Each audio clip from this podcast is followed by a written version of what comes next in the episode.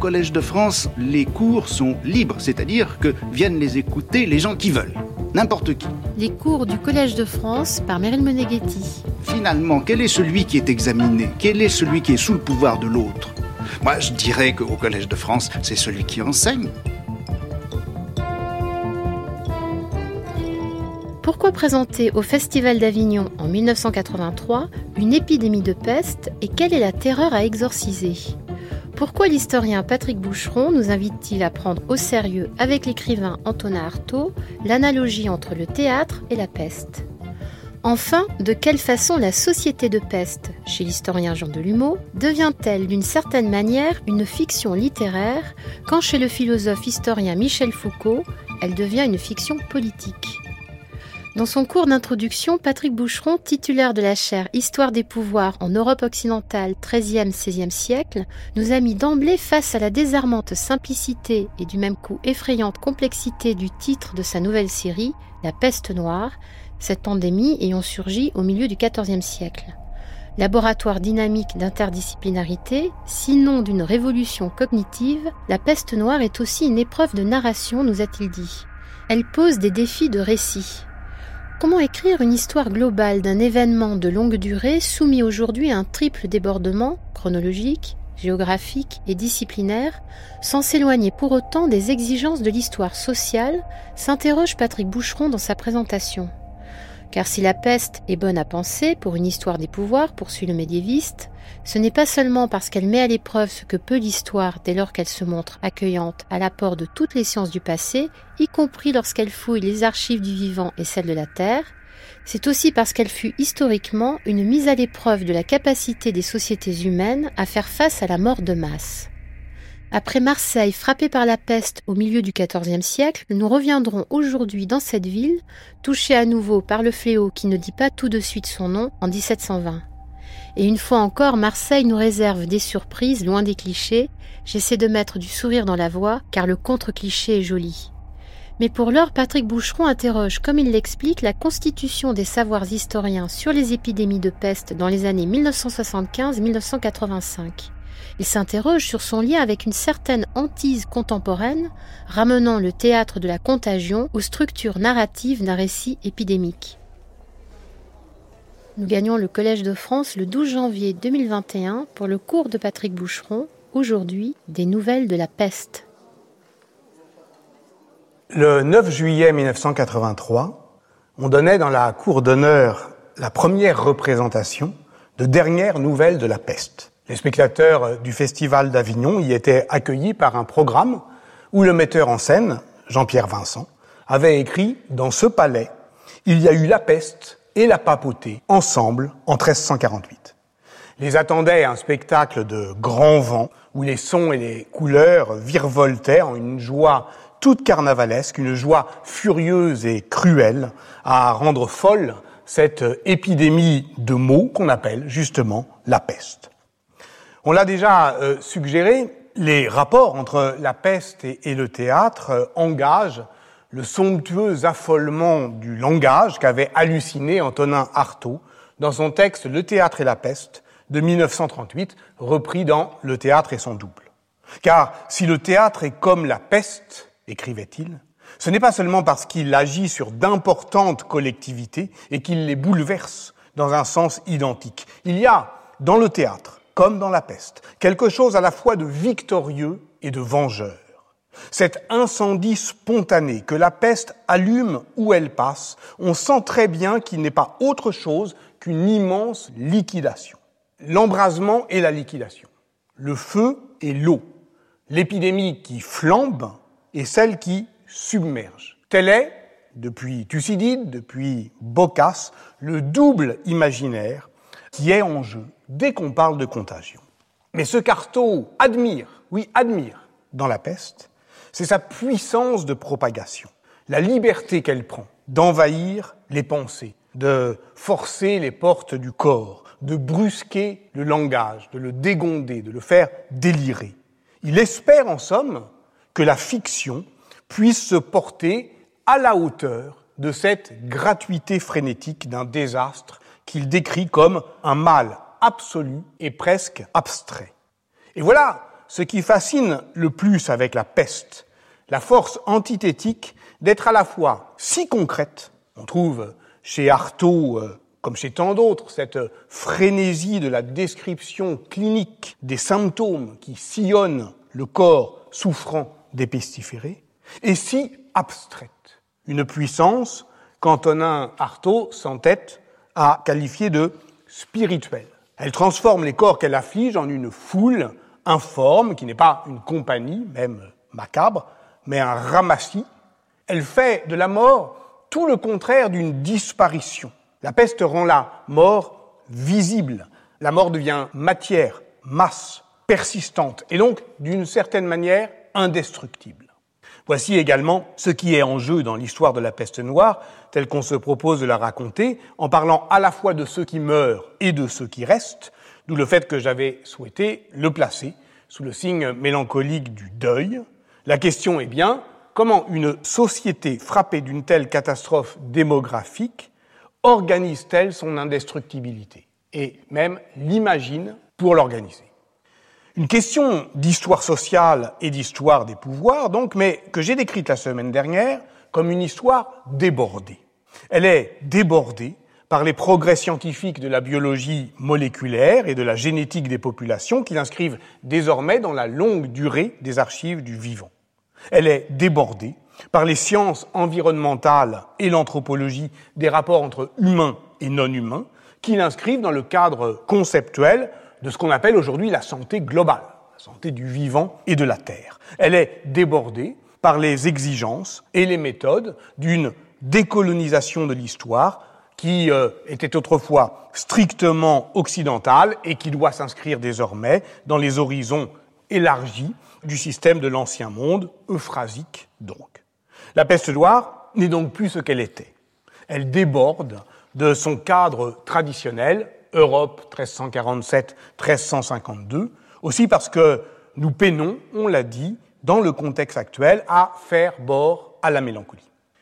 Voilà pourquoi des différents débords que j'évoquerai tour à tour dans les semaines à venir, chronologiques, géographiques, disciplinaires.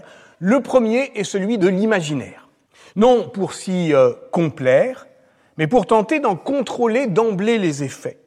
Je suis d'une génération qui a appris à considérer l'histoire des représentations, des sensibilités, des imaginaires, appelez-la comme vous voulez, non pas comme euh, la cerise sur le gâteau qu'on mettrait euh, à la fin une fois qu'on a cuisiné euh, la tambouille du fait vrai, mais précisément le préalable, le préalable nécessaire à, au fond, la construction d'un discours savant sur le passé, précisément pour ne pas en être dupe précisément pour la considérer comme euh, ce que Cornelius euh, Casteriadis appelait l'imagination première, celle qui est productrice de vérité en tant qu'elle donne forme au monde et partant au réel de l'histoire. C'est cette euh, imagination de la vérité du réel dont parlait Goethe qui permet de voir l'histoire.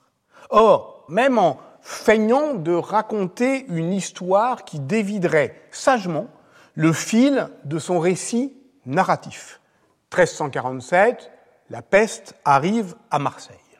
Pourvu qu'on le fasse, disons, à hauteur du chagrin d'une femme, in medias res, au milieu des choses qui lui restent et dont elle doit faire après coup l'inventaire, car c'est ainsi dans la vie euh, psychique, ce qu'on appelle aujourd'hui le post-trauma diffère la conscience comprend de la profondeur de l'entaille, même si on fait ça, surgit toujours à un moment donné, et comme à la dérobée, et après coup, une inflammation de l'imaginaire.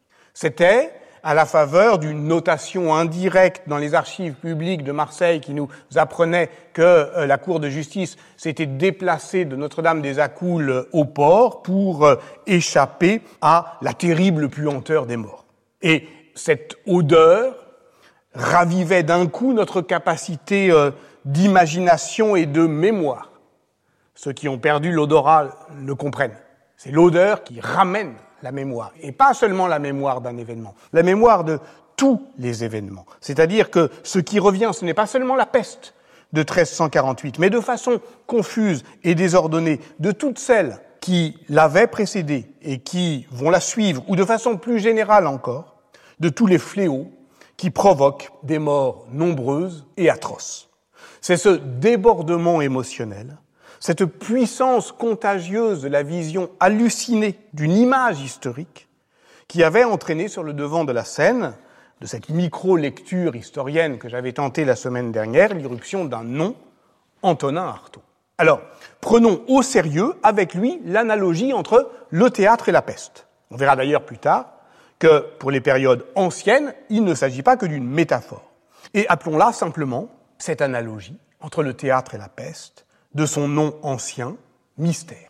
Le spectacle que Jean-Pierre Vincent donnait dans la cour d'honneur du Palais d'Avignon en juillet 1983 était une sorte de mystère, de mystère contemporain, de mystère de la contemporanéité des peurs anciennes. La question est, quelle est la terreur qu'on y voulait exorciser? Le metteur en scène avait confié à Bernard Chartreux l'écriture d'un spectacle.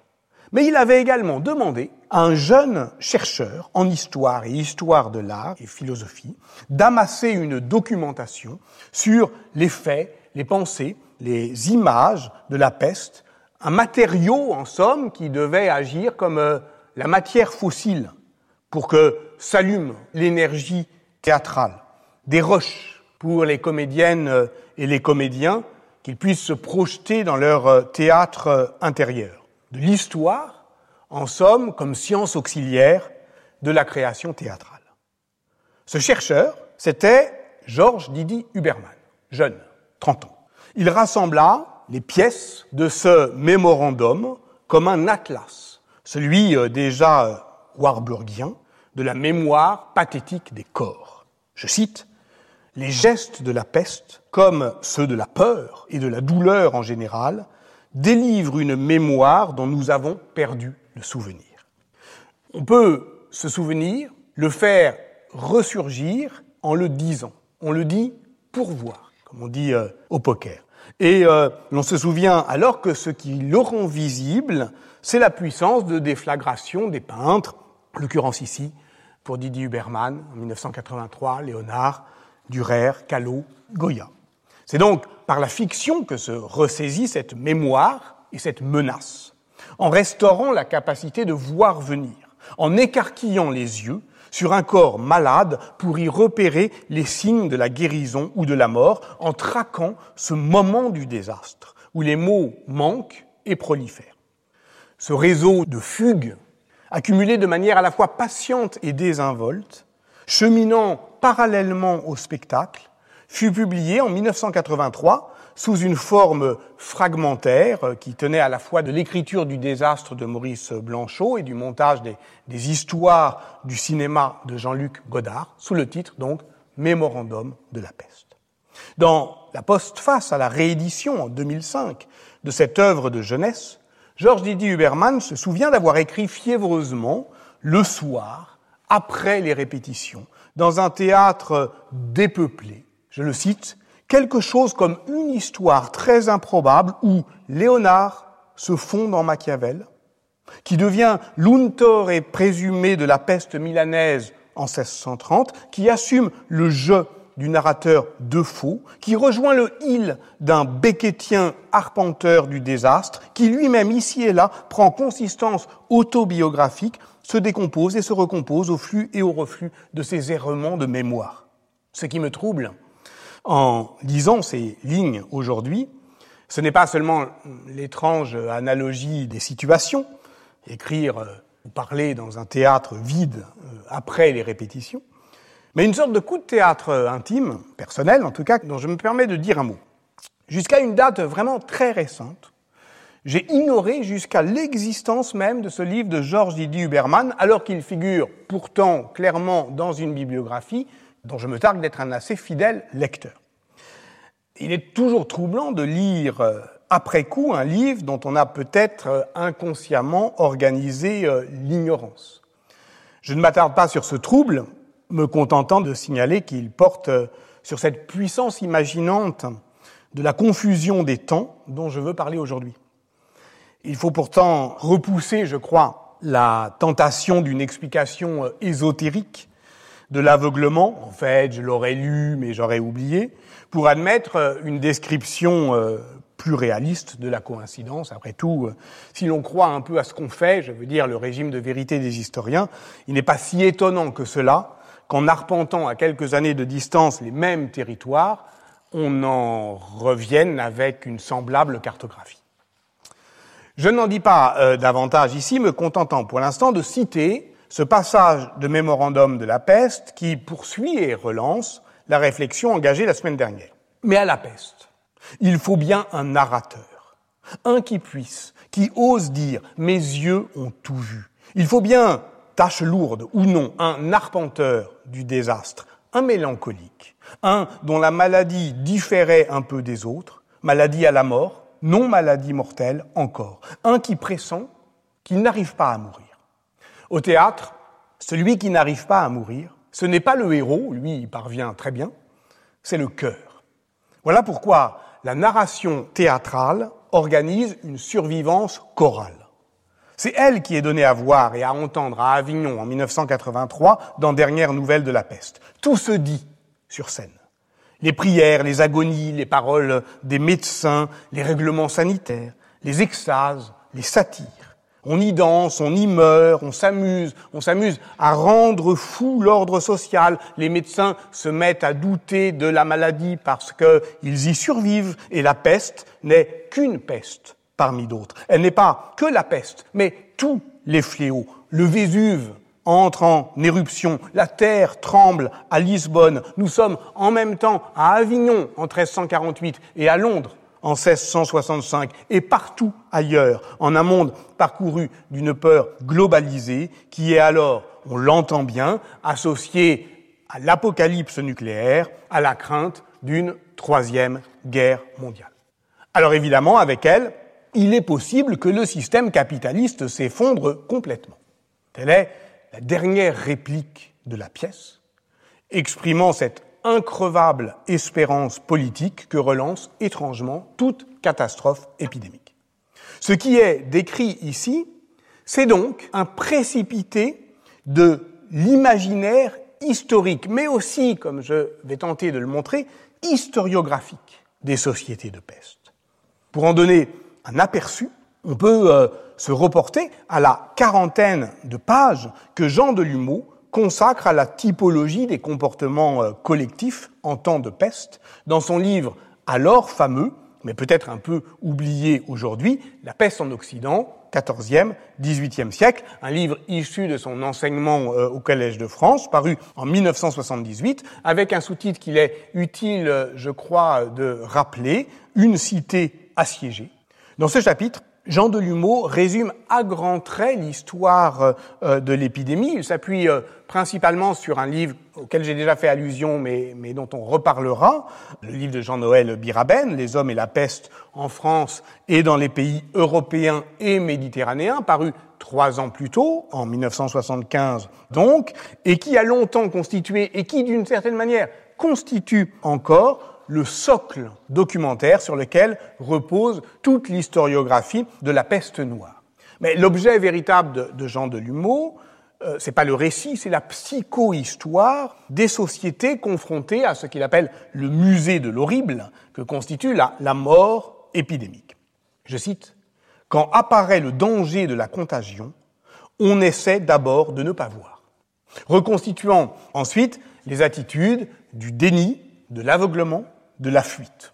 Ceux qui ne peuvent fuir cette cité assiégée, que constitue alors la ville pestiférée, cherchent à comprendre les causes, c'est-à-dire à châtier les coupables, c'est-à-dire le plus souvent à tuer des juifs. Face à cette rupture inhumaine dans l'ordre ordinaire des jours, dont l'historien du sentiment euh, religieux décrit les différentes manifestations de piété, de panique, les attitudes semblent écartelées entre, je cite, stoïcisme et débordement, découragement et folie. Et c'est alors que Jean Delumeau relaie cet imaginaire d'une société qui se défait peu à peu de ses solidarités et de ses interdits, d'une anomie où euh, le désespoir est si profond qu'il verse dans l'excitation sexuelle, du dérèglement des mœurs, puisque, je cite, l'exaltation incontrôlée des valeurs de la vie était une façon d'échapper à l'insupportable obsession de la mort. Du débord à la débauche. Cet imaginaire est évidemment euh, trop connu pour que j'ai besoin de le développer. On verra en réalité que bien peu de sources l'attestent réellement. Mais c'est un imaginaire puissant. Alors, d'où vient-il? Question qu'on doit se poser pour ne pas en être la dupe. D'où vient-il? On pense évidemment à ces pages qui décrivent ces contrastes violents entre la vie et la mort. On pense évidemment au livre de l'historien néerlandais Johan Huizinga, L'automne du Moyen Âge, publié en 1919, traduit en français en 1932, livre envoûtant, livre dérangeant, dont l'influence sur l'historiographie française notamment fut aussi souterraine qu'elle fut honteuse. À ce niveau de profondeur, remarquait Jacques Le Goff, on en arrive à une impossible périodisation, qui est bien le, problème qui nous intéresse aujourd'hui. Quand le monde était de cinq siècles plus jeune qu'aujourd'hui, les événements de la vie se détachaient avec des contours plus marqués. Tel est l'incipit fameux de son premier chapitre décrivant l'âpre saveur de la vie. Sauf que dans son tableau d'un quinzième siècle flamand euh, noyé dans les brumes de l'indistinction euh, chronologique, Huizinga ne dit presque rien de la peste. Et sauf que, lorsqu'il décrit ce qu'il appelle la soif goulue de la vie, de ces pestiférés euh, désespérés, de ne cite pas Huizinga. Ceux qu'il cite, en revanche, sont des médecins.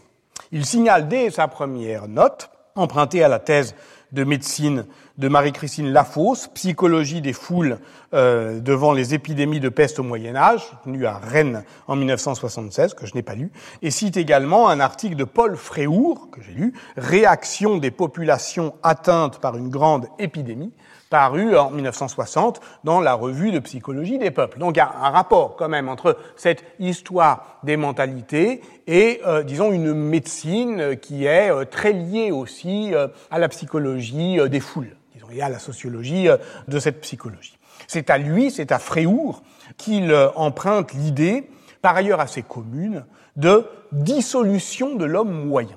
Ce qui disparaît avec la peste, écrit de l'humour, c'est, je le cite, cet univers du juste milieu et des demi-teintes qui est le nôtre aujourd'hui.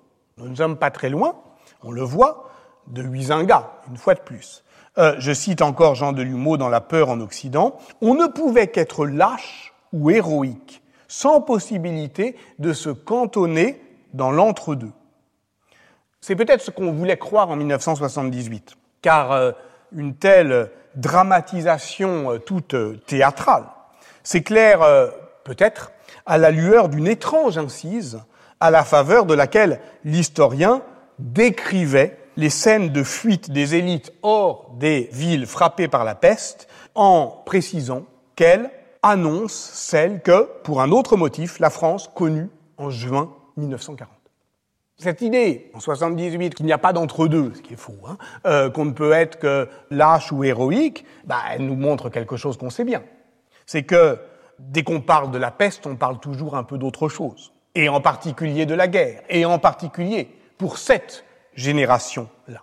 Ainsi, Albert Camus, bien évidemment, que Jean Delumeau, d'ailleurs, convoque dans son chapitre lorsqu'il évoque la mort massive des rats comme signe avant-coureur de l'épidémie.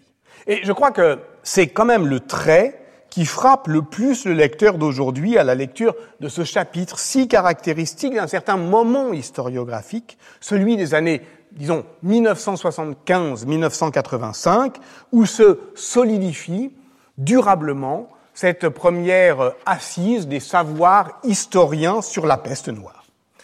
Ce qui particulièrement frappant, c'est la certitude qu'en combinant habilement plusieurs témoignages, sans s'attarder outre mesure sur leur provenance ou leur chronologie, mais en les appareillant sous forme de montage euh, textuel, on produit une image historique de la société de peste. Car c'est bien de cela dont il s'agit, une société de peste, dont les caractéristiques propres se laissent appréhender comme des traits anthropologiques généraux qui définissent des attitudes, des croyances et des sensibilités.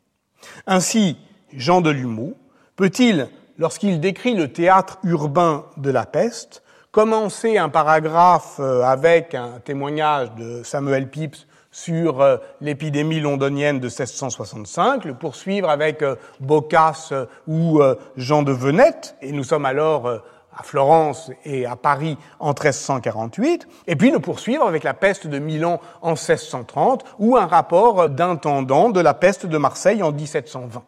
Alors, on dira que à ce moment-là, il se maintient encore dans les limites de sa chronologie annoncée. La peur en Occident, 14e, 18e siècle. Ce qui se justifie à la fois du point de vue de l'histoire médicale de l'épidémie, parce que nous sommes dans le cadre effectivement euh, de la deuxième pandémie de peste, qui commence en 1347 et s'achève en 1720 pour l'Europe, et peut-être même que ça se justifie aussi du point de vue de l'histoire générale euh, des pouvoirs. Nous serions alors, disons, dans la deuxième partie du long Moyen Âge de Jacques Le Goff. Mais cette périodisation, qui est pourtant déjà assez large, elle déborde. Elle déborde de toutes parts. En amont, Jean Delumeau cite à plusieurs reprises Thucydide, puisque c'est sa description de la peste d'Athènes qui n'est pas une peste, en tout cas euh, de l'épidémie de 430, dans le deuxième livre de la guerre euh, du Péloponnèse, qui constitue, nous aurons évidemment à y revenir, qui constitue la matrice narrative de tout imaginaire anomique euh, de la société de peste où chacun s'adonne au plaisir immédiat de la volupté, puisque, je cite Thucydide, nul n'était retenu ni par la crainte des dieux, ni par les lois humaines. En aval, il englobe fréquemment des récits de l'épidémie de choléra en 1832 et parfois même des témoignages euh, contemporains sur euh, les famines africaines. Plus étonnant encore, lorsque Jean de Lumeau évoque la peste milanaise de 1630, il s'appuie parfois sur le roman d'Alessandro Manzoni, les fiancés, et lorsqu'il traite de la peste londonienne de 1665, c'est aussi souvent à partir du journal de l'année de la peste de Daniel Defoe, qui est au cœur de la réécriture euh, à la fois théâtrale de Bernard Chartreux et en regard historiographique euh, de Didier Huberman. Or, ces deux textes, Manzoni et Defoe, sont des fictions, même euh, s'ils sont évidemment porteurs d'une évidente, quoique paradoxale, portée historique. Je rappelle que c'est la terreur causée par la peste de Marseille en 1720, la volonté de lui opposer, disons, le rempart d'un savoir accumulé, que c'est cette peur-là que Daniel Defoe, qui agit en cela en parfait homme des Lumières, c'est cette peur-là qui euh, le persuade euh, de composer en 1722 un journal fictif de la peste de 1665, en collectant et en recomposant de nombreux témoignages et documents. Delumeau n'est pas considéré ordinairement comme un précurseur de la réflexion historiographique sur les savoirs de la littérature. Pourtant, il trahit bien ici la nature fictionnelle de son opération historiographique, qui consiste bien à faire voir l'histoire en faisant confiance à la puissance imaginante. C'est sous sa plume qu'on lit cette euh, incise des plus audacieuses, le journal de la peste de Daniel Defoe, notre meilleur document sur une peste, bien qu'il s'agisse d'un roman, est rempli de scènes hallucinantes et d'anecdotes bouleversantes. Est-ce parce que ces scènes sont hallucinantes et ces anecdotes bouleversantes que ce roman devient document? Et dans ce cas, ce serait le transport émotionnel qui garantirait la valeur documentaire Je pose seulement la question en me contentant pour l'instant de placer comme pierre d'attente l'article indéfini, notre meilleur document sur une peste. Convenez en tout cas que nous ne sommes pas si loin ici de l'économie spectaculaire d'un récit épidémique que l'on pourrait qualifier de pluraliste et qui caractérisait ce théâtre de la contagion mis en scène dans les dernières nouvelles de la peste données à Avignon en juillet 1983. Ce spectacle date euh, d'ailleurs un moment de, de l'histoire du théâtre contemporain qu'on a appelé l'âge de la mise en scène, caractérisé notamment par le travail de troupe et l'écriture de plateaux, tel que Jean-Pierre Vincent euh, l'avait déjà mis en œuvre au TNS, au Théâtre national de Strasbourg, en 1980, dans un spectacle qui s'appelait Vichy Fiction, texte collectif euh, déjà mis en forme par Bernard Chartreux. On pourrait d'ailleurs se demander euh, s'il ne commençait pas là un cycle qui trouverait aujourd'hui son point de retombée. En tout cas, ce qui est certain, c'est qu'il euh, s'est difficilement imposé en 1983 et au prix euh, de grandes controverses. Je l'ai pas dit tout à l'heure, mais dernière nouvelle de la peste avait vidé les trois quarts de la cour d'honneur. Les trois quarts de la cour d'honneur euh, qui avait été peinte en vert et bleu par le peintre Jean-Paul Chamblas. Le public, globalement, avait refusé cette expérience esthétique. Et Jean-Pierre Vincent l'admettra euh, euh, plus tard, je le cite, c'était un spectacle radical, sarcastique, satirique, impressionnant, qui demandait de la part du public beaucoup de décontraction. Spectacle radical, sans doute, que le théâtre de la contagion, puisqu'il délivre un récit euh, épidémique profondément ambivalent. Et c'est cela peut-être qui empêche le public d'être vraiment décontracté. Le temps de la peste, écrit Bernard Chartreux, dans la préface à l'édition de sa pièce, présente, je le cite, l'homérique bataille de l'explosion et du colmatage, de la déliquescence et du durcissement, du désordre fou et de l'acharnée volonté de mise en ordre, de l'explosion sociale, de la déliquescence morale, du désordre fou politique. Jean Delumeau fut l'historien. C'est évidemment Michel Foucault, qui fut le philosophe de l'acharnée volonté de mise en ordre. L'un comme l'autre, d'ailleurs, de l'humour Foucault, 75-78, manque étrangement au répertoire bibliographique que Georges Didier Huberman donne en annexe de son mémorandum de la peste en 83, mais la présence de l'un et de l'autre plane, fantomatique, théâtrale, sur le texte. C'est d'en surveiller et punir paru en 1975, trois ans donc avant La peur en Occident, que l'on lit euh, les pages les plus fameuses, les plus influentes aussi pour l'histoire à venir, sur euh, la société de peste. Et là, c'est pas 40 pages, c'est 5 pages.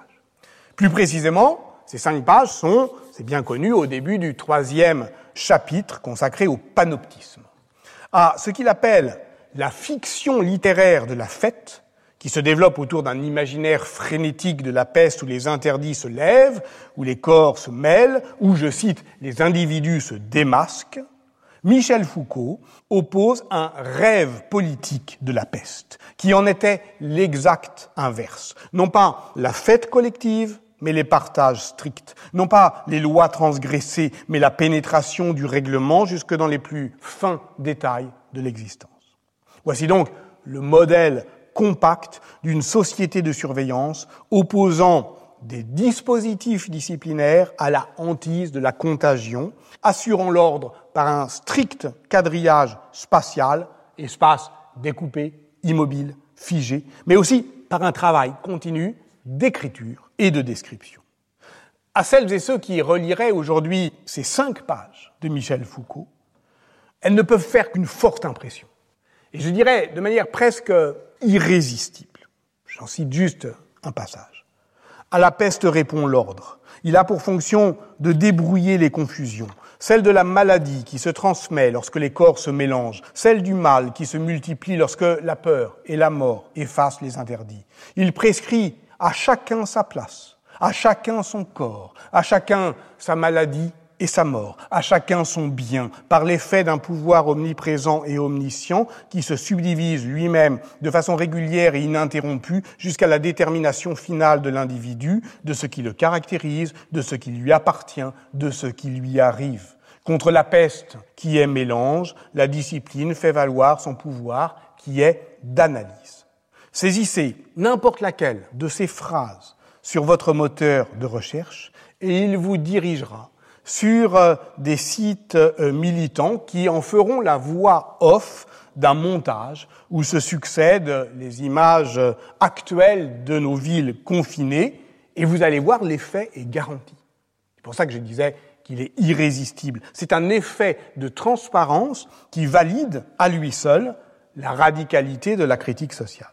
Et c'est d'ailleurs bien ce que cherchait Michel Foucault lui-même, d'en surveiller et punir, y compris par la mise en scène d'une démonstration dont le mouvement même de l'écriture plonge directement, à chaque chapitre, le lecteur in medias res dans le feu d'une scène, d'un événement, d'un document.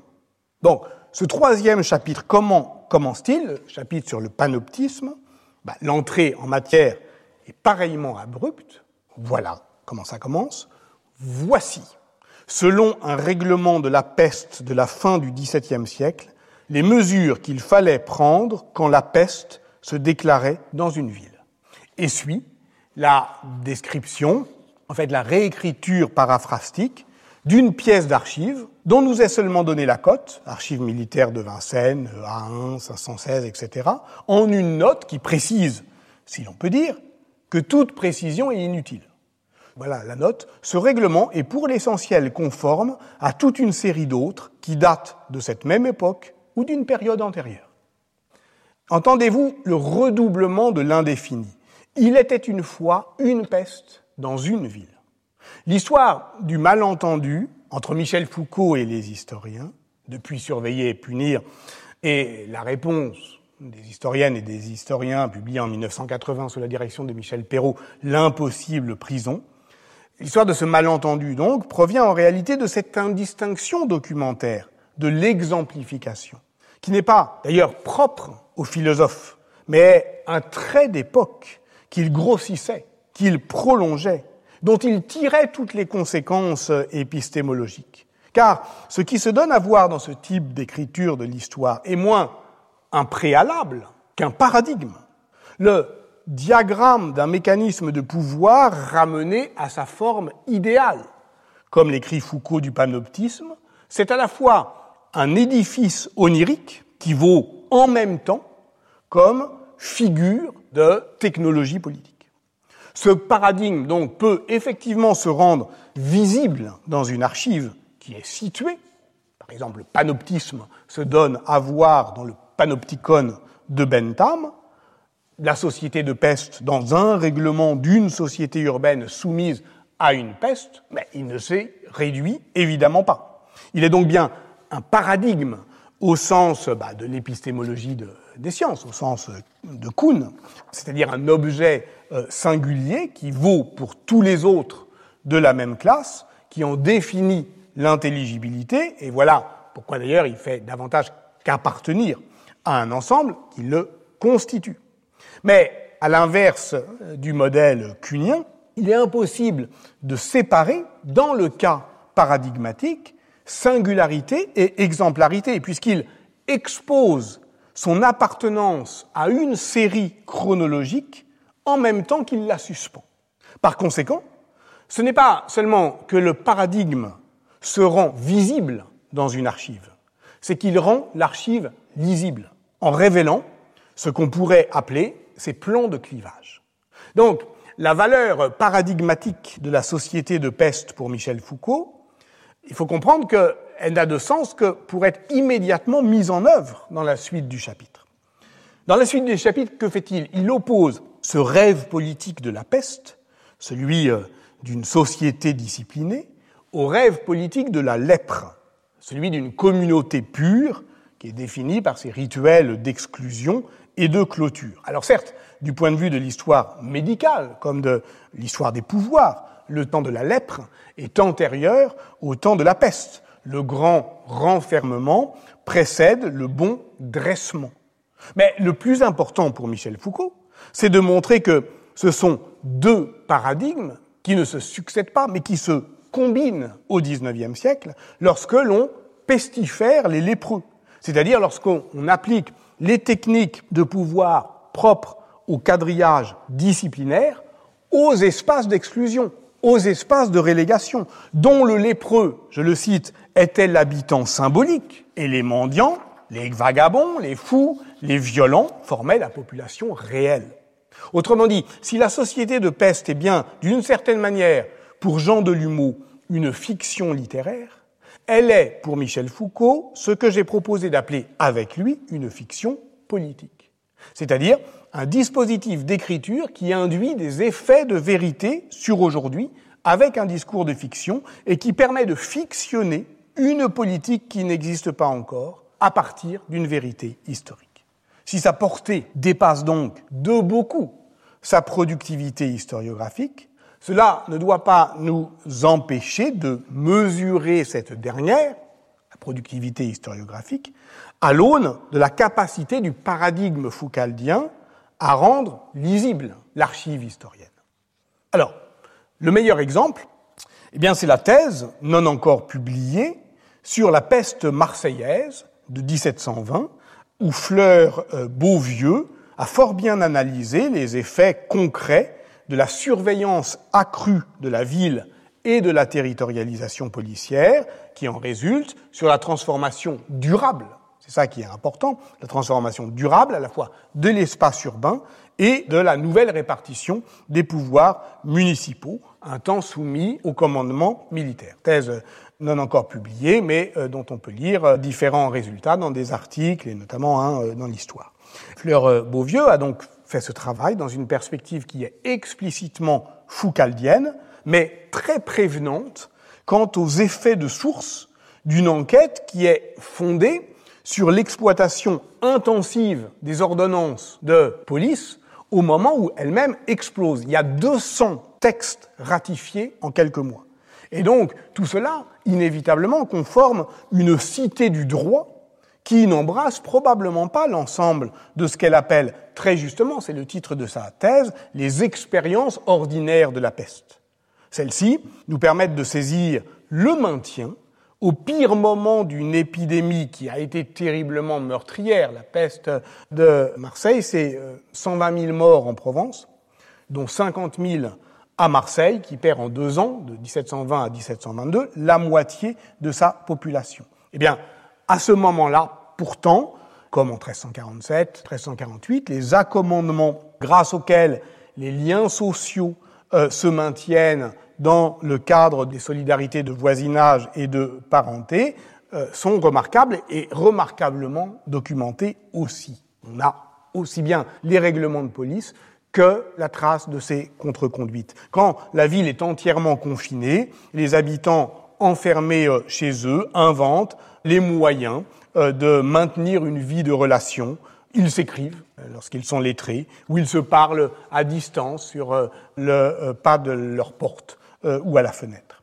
La peste de Marseille en 1720, c'est la dernière à avoir frappé l'Europe occidentale. Donc, le récit traditionnel, donc eurocentrique, de l'histoire de la maladie, la deuxième pandémie de peste commence à Marseille en 1347 et s'achève à Marseille en 1722, euh, eh bien, évidemment, euh, elle euh, en fait le point d'aboutissement.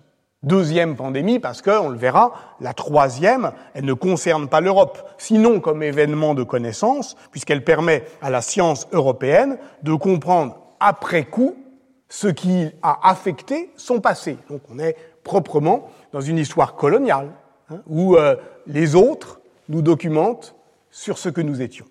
Dans l'historiographie, et particulièrement dans l'historiographie française, ou de langue française, l'événement de 1720 est donc le point de répulsion à partir duquel se ressaisit, par une boucle de rétroaction, l'ensemble d'une chronologie. Et comme il est évidemment le mieux documenté, nous sommes au XVIIIe siècle, il en définit de manière paradigmatique l'intelligibilité et suspend du même coup eh bien, sa singularité événementielle, sans pour autant expliciter son exemplarité. C'est ainsi que euh, la grande synthèse de Jean-Noël Biraben, eh bien, euh, au fond, comporte un chapitre qui en impose par euh, sa longueur et, et, par sa précision, exemple de l'épidémie de 1720-1722, mais c'est beaucoup plus qu'un exemple. En fait, même si on se prétend historien rigoureux, strict de la peste noire, vous comprenez bien qu'il faut l'inscrire dans cet événement de longue durée, parce que ne pas le faire, c'est prendre le risque de ne considérer tous les événements du milieu du XIVe siècle que comme des précédents de faible intensité d'un paradigme qui se donne à lire de manière plus éclatante, plus nette, plus cruelle, effectivement, au XVIIIe siècle. Ce qui est d'ailleurs propre aussi à à l'idée de long Moyen Âge. C'est particulièrement net, par exemple, si l'on cède à la tentation de lire la réglementation sanitaire des cités italiennes de la seconde moitié du Trecento, qui existe, hein, évidemment, à l'ombre intimidante euh, du paradigme de la surveillance foucaldienne. Parce que dans ce cas-là, on décrira comme prologue d'un discours qui s'énoncera plus tard avec davantage de netteté, ce qui n'est en réalité qu'un écho dans le passé d'une politique à venir. Bref, encore une fois, une fiction politique. Donc c'est un problème difficile, hein, et c'est le problème qu'on va devoir euh, affronter. Une des manières qu'a eu l'historiographie de ne pas se poser la question, c'est précisément de considérer qu'une peste est une peste. Qu'elle est, pour paraphraser la formule sartrienne, toute une peste, faite de toutes les pestes, qui les vaut toutes et que vaut n'importe laquelle d'entre elles? Or, ce que j'ai tenté de dire aujourd'hui, c'est que ce moment fondateur des années 75-85, une fondation paradoxale, on l'a compris, est contemporain d'une certaine hantise que la création théâtrale donnait à voir. Et sur ce seuil se situait évidemment euh, Didier Huberman dans Mémorandum de la peste qui écrivait pour l'un et pour l'autre. Avignon, juillet 1983. Je reviens donc une dernière fois pour terminer sur dernière nouvelle de la peste. Écoutez ce qu'en dit euh, Bernard Chartreux au début de la pièce. Ça commence comme ça. Évidemment que c'est la peste. En voici les dernières nouvelles. On n'est jamais trop prudent. La peste donc. Mais d'abord, une peste. Peu importe laquelle. Les coordonnées viennent principalement de chez Daniel Defoe, La peste de Londres de 1665, mais ça n'est pas l'essentiel. Ce qui compte, c'est une, c'est-à-dire une qui a un commencement et une fin, un territoire et un itinéraire, une qui est une histoire, qui démarre sans du tout en avoir l'air. Cette ville où tout va très bien, juste euh, ça et là un petit couac, mais rien du tout vraiment. Et puis qui éclate et tous ces mauvais signes jusqu'alors invisibles qui s'organisent en hideuse évidence et qui s'envolent et culminent et fait jouer ces grandes et sombres orgues. Et voilà la ville qui se cadenasse et se claque-mur et chaque maison aussi et devient prison et tombe et qui cesse brusquement juste au moment où tout espoir était perdu. Vous avez bien entendu. Mais qu'avez-vous entendu? Ce que vous avez entendu, c'est un drame en trois actes. Un arc narratif qui se déploie de manière inéluctable et à la fois imprévisible et prédictible du point de vue de la science. Voilà la seule façon de faire bord au débordement émotionnel. Le dramatiser par la scénographie. Trois actes donc. Dans le premier acte, les morts s'accumulent. Avec eux, les signes que l'on pourrait fort bien interpréter mais que l'on préfère ne pas voir c'est le temps du déni. À Marseille, le pic épidémique euh, se situe au mois d'août 1720. On compte 1000 morts par jour, mais personne, parmi les autorités municipales, ne lâche encore le mot de peste. On dit contagion, on dit fièvre pestilentielle, mais on ne dit pas peste. Ce qui arrive à Marseille est pourtant une maladie ancienne dont on connaît le nom, dont on connaît les symptômes, contre laquelle on croit savoir se prémunir, en lui opposant justement des dispositifs d'éloignement, euh, de quarantaine, de lazaret, d'isolement qui sont à l'œuvre dans les ports méditerranéens depuis le XIVe siècle et que les règlements sanitaires des villes frappées par la peste euh, au XVIIe siècle documentent. Acte 2. On ouvre les yeux. On cherche à comprendre ce qui se passe, ou plutôt déjà ce qui s'est passé. C'est toujours la même histoire. C'est l'histoire d'un bateau qui arrive d'Asie, évidemment, le grand Saint-Antoine, qui a mouillé à Smyrne, qui entre dans le port de Marseille le 25 mai 1720. Il y a des malades à bord, il doit rester en quarantaine au large euh, dans les îles de Pomègue et Jarre, mais la cargaison est débarquée. Et on apprendra plus tard que le premier échevin de la ville en possédait une partie. Procès. Scandale. Il faut un scandale pour précipiter la prise de conscience de la communauté. La peste existe donc puisque les responsables ont failli à nous en protéger. La peste n'existe qu'à partir du moment où le scandale éclate et où l'on comprend que l'on aurait dû voir. Acte 3. Enfin, ils agissent. Vient le moment foucaldien des règlements de police, de la surveillance, du quadrillage. La ville devient alors un corps écrit.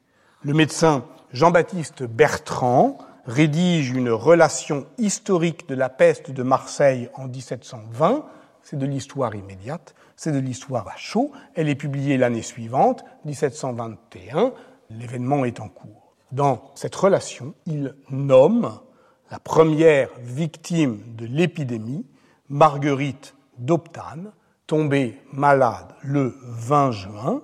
Un nom est lâché, c'est la patiente zéro. Ce que je viens euh, de décrire, et qui s'applique donc à la fois à la peste de Marseille de 1720 et au spectacle de Jean-Pierre Vincent en 1983, prétendant au fond mettre en scène une peste, n'importe laquelle d'entre elles, ces trois actes d'un récit épidémique, euh, sont tirés d'un brillant article de Charles Rosenberg, qui est historien du choléra dans l'Amérique du XIXe siècle. Et cet article a été publié en 1989 sous le titre What is an epidemic? AIDS in Historical Perspective. Parce qu'évidemment, comment ne pas y penser?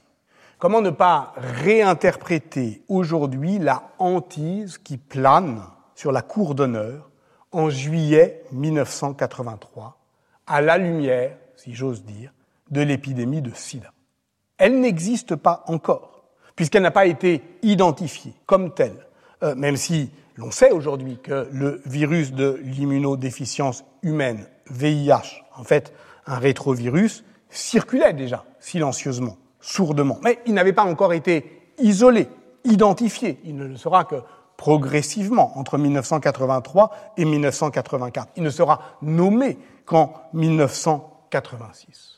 On nomme aujourd'hui, dans les histoires du sida, préhistoire ce premier moment d'une pandémie qui ne dit pas encore son nom. Elle ne sera reconnue comme telle, d'ailleurs, qu'en 2002. Elle a déjà fait 3 millions de morts dans le monde, aujourd'hui 25 millions. Donc, en appelant préhistoire du sida, avant l'histoire, qui ne commencerait qu'avec, au fond, sa mise par écrit, nommée, désignée, identifiée, on reconduit la coupure traditionnelle entre préhistoire et histoire de part et d'autre, de l'invention de l'écriture. Alors, dira-t-on la même chose de la peste? Parlera-t-on d'une longue préhistoire avant la découverte du bacille de Yersinia pestis en 1894 En tout cas, le sida connaît effectivement sa préhistoire avant qu'on en écrive l'histoire. Mais il tue déjà. Lorsque Michel Foucault meurt le 26 juin 1984. C'est de ce que l'on appelle encore le cancer gay. Trois mois plus tôt, le 30 mars 1984, était mort un steward québécois de 31 ans, du nom de Gaëtan Dugas, que l'on a longtemps pris pour le patient zéro de l'épidémie. En 2019, la documentariste canadienne Laurie Line lui a consacré un très beau portrait euh, euh, filmé, Killing Patient Zero, qui euh, rend un magnifique hommage à l'énergie, à la jeunesse, justement à ce débordement émotionnel de celui qui fut par erreur stigmatisé comme, je cite, l'une des innombrables coupures de journaux d'alors, l'homme qui nous a apporté la peste. Parce que, évidemment, à ce moment-là, dans les années 80, c'est le mot de peste qui est, euh, j'allais dire, le plus lourd à porter. Car en fait, cette sinistre réputation, qui au passage résultait d'une erreur de lecture de son dossier médical où il était signalé non pas comme patient zéro, mais patient O pour Out of California. Gaëtan Dugas est aujourd'hui euh, dans euh, l'histoire officielle, si on peut dire, la 57e victime identifiée du sida. Mais peu importe au fond. C'est la notion même de patient zéro qui est profondément fallacieuse. Les professionnels de la santé publique, qui ont aujourd'hui euh, en charge l'épidémie de Covid, ont été formés sur le plan médical et politique par l'épidémie de sida. C'est l'épidémie de sida qui leur a appris que les malades étaient les premiers experts de leur maladie. Mais ils peinent à se défaire de cette construction narrative d'un récit épidémique centré autour de cette notion que l'on sait pourtant parfaitement inopérante sur le plan épidémiologique, notion à laquelle Priscilla Ward a consacré un livre important et dont il est sans doute évidemment inutile euh, d'insister sur la puissance culpabilisatrice, le patient zéro qui ramenait de si loin dans cette épidémie post-moderne des forces archaïques. En inscrivant le sida dans l'arc narratif d'un récit épidémique, l'article de Charles Rosenberg lui donne une forme parfaitement théâtrale. Et cette dramaturgie vaut pour tous les théâtres de la contagion. Où a-t-il trouvé son inspiration? Non pas chez Antonin Artaud, mais, coup de théâtre, chez un romancier, Albert Camus. La peste, évidemment. Ou, pour le redire avec Bernard Chartreux, évidemment que c'est la peste. En voici les dernières nouvelles. On n'est jamais trop prudent. La peste donc, mais d'abord une peste, peu importe laquelle, etc. On connaît très bien le défaut euh, d'une telle dramaturgie. Elle n'a pas de résolution finale. Le troisième acte, c'est celui qui ouvre la possibilité de la fin d'une épidémie. Mais quand est-ce que ça s'arrête vraiment? Quand est-ce que le rideau tombe? Quand est-ce qu'on applaudit et qu'on rentre chez soi? Cela, comme le font remarquer euh, justement Guillaume Lachenal et Gaël Thomas dans leur article que je citais la semaine dernière, l'histoire immobile du coronavirus, cela donc, Rosenberg ne le dit pas. Ça finit quand la peste ou le sida? C'est un piètre dramaturge que celui qui ne sait pas terminer. Je ne sais pas terminer. Alors, je continuerai. Merci.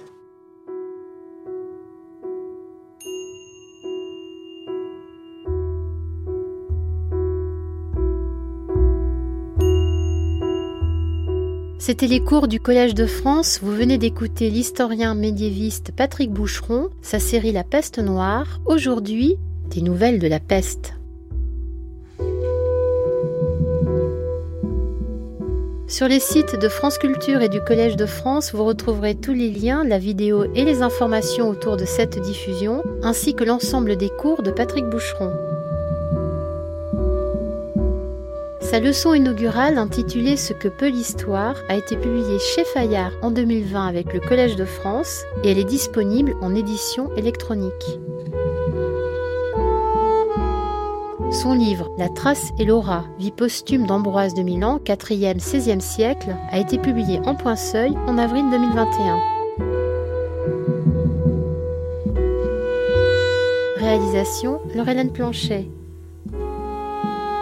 Présentation et coordination, Meryl Meneghetti. Demain, Patrick Boucheron nous proposera une archéologie du mal et il s'interrogera sur le mot peste. Bonne journée à l'écoute de France Culture.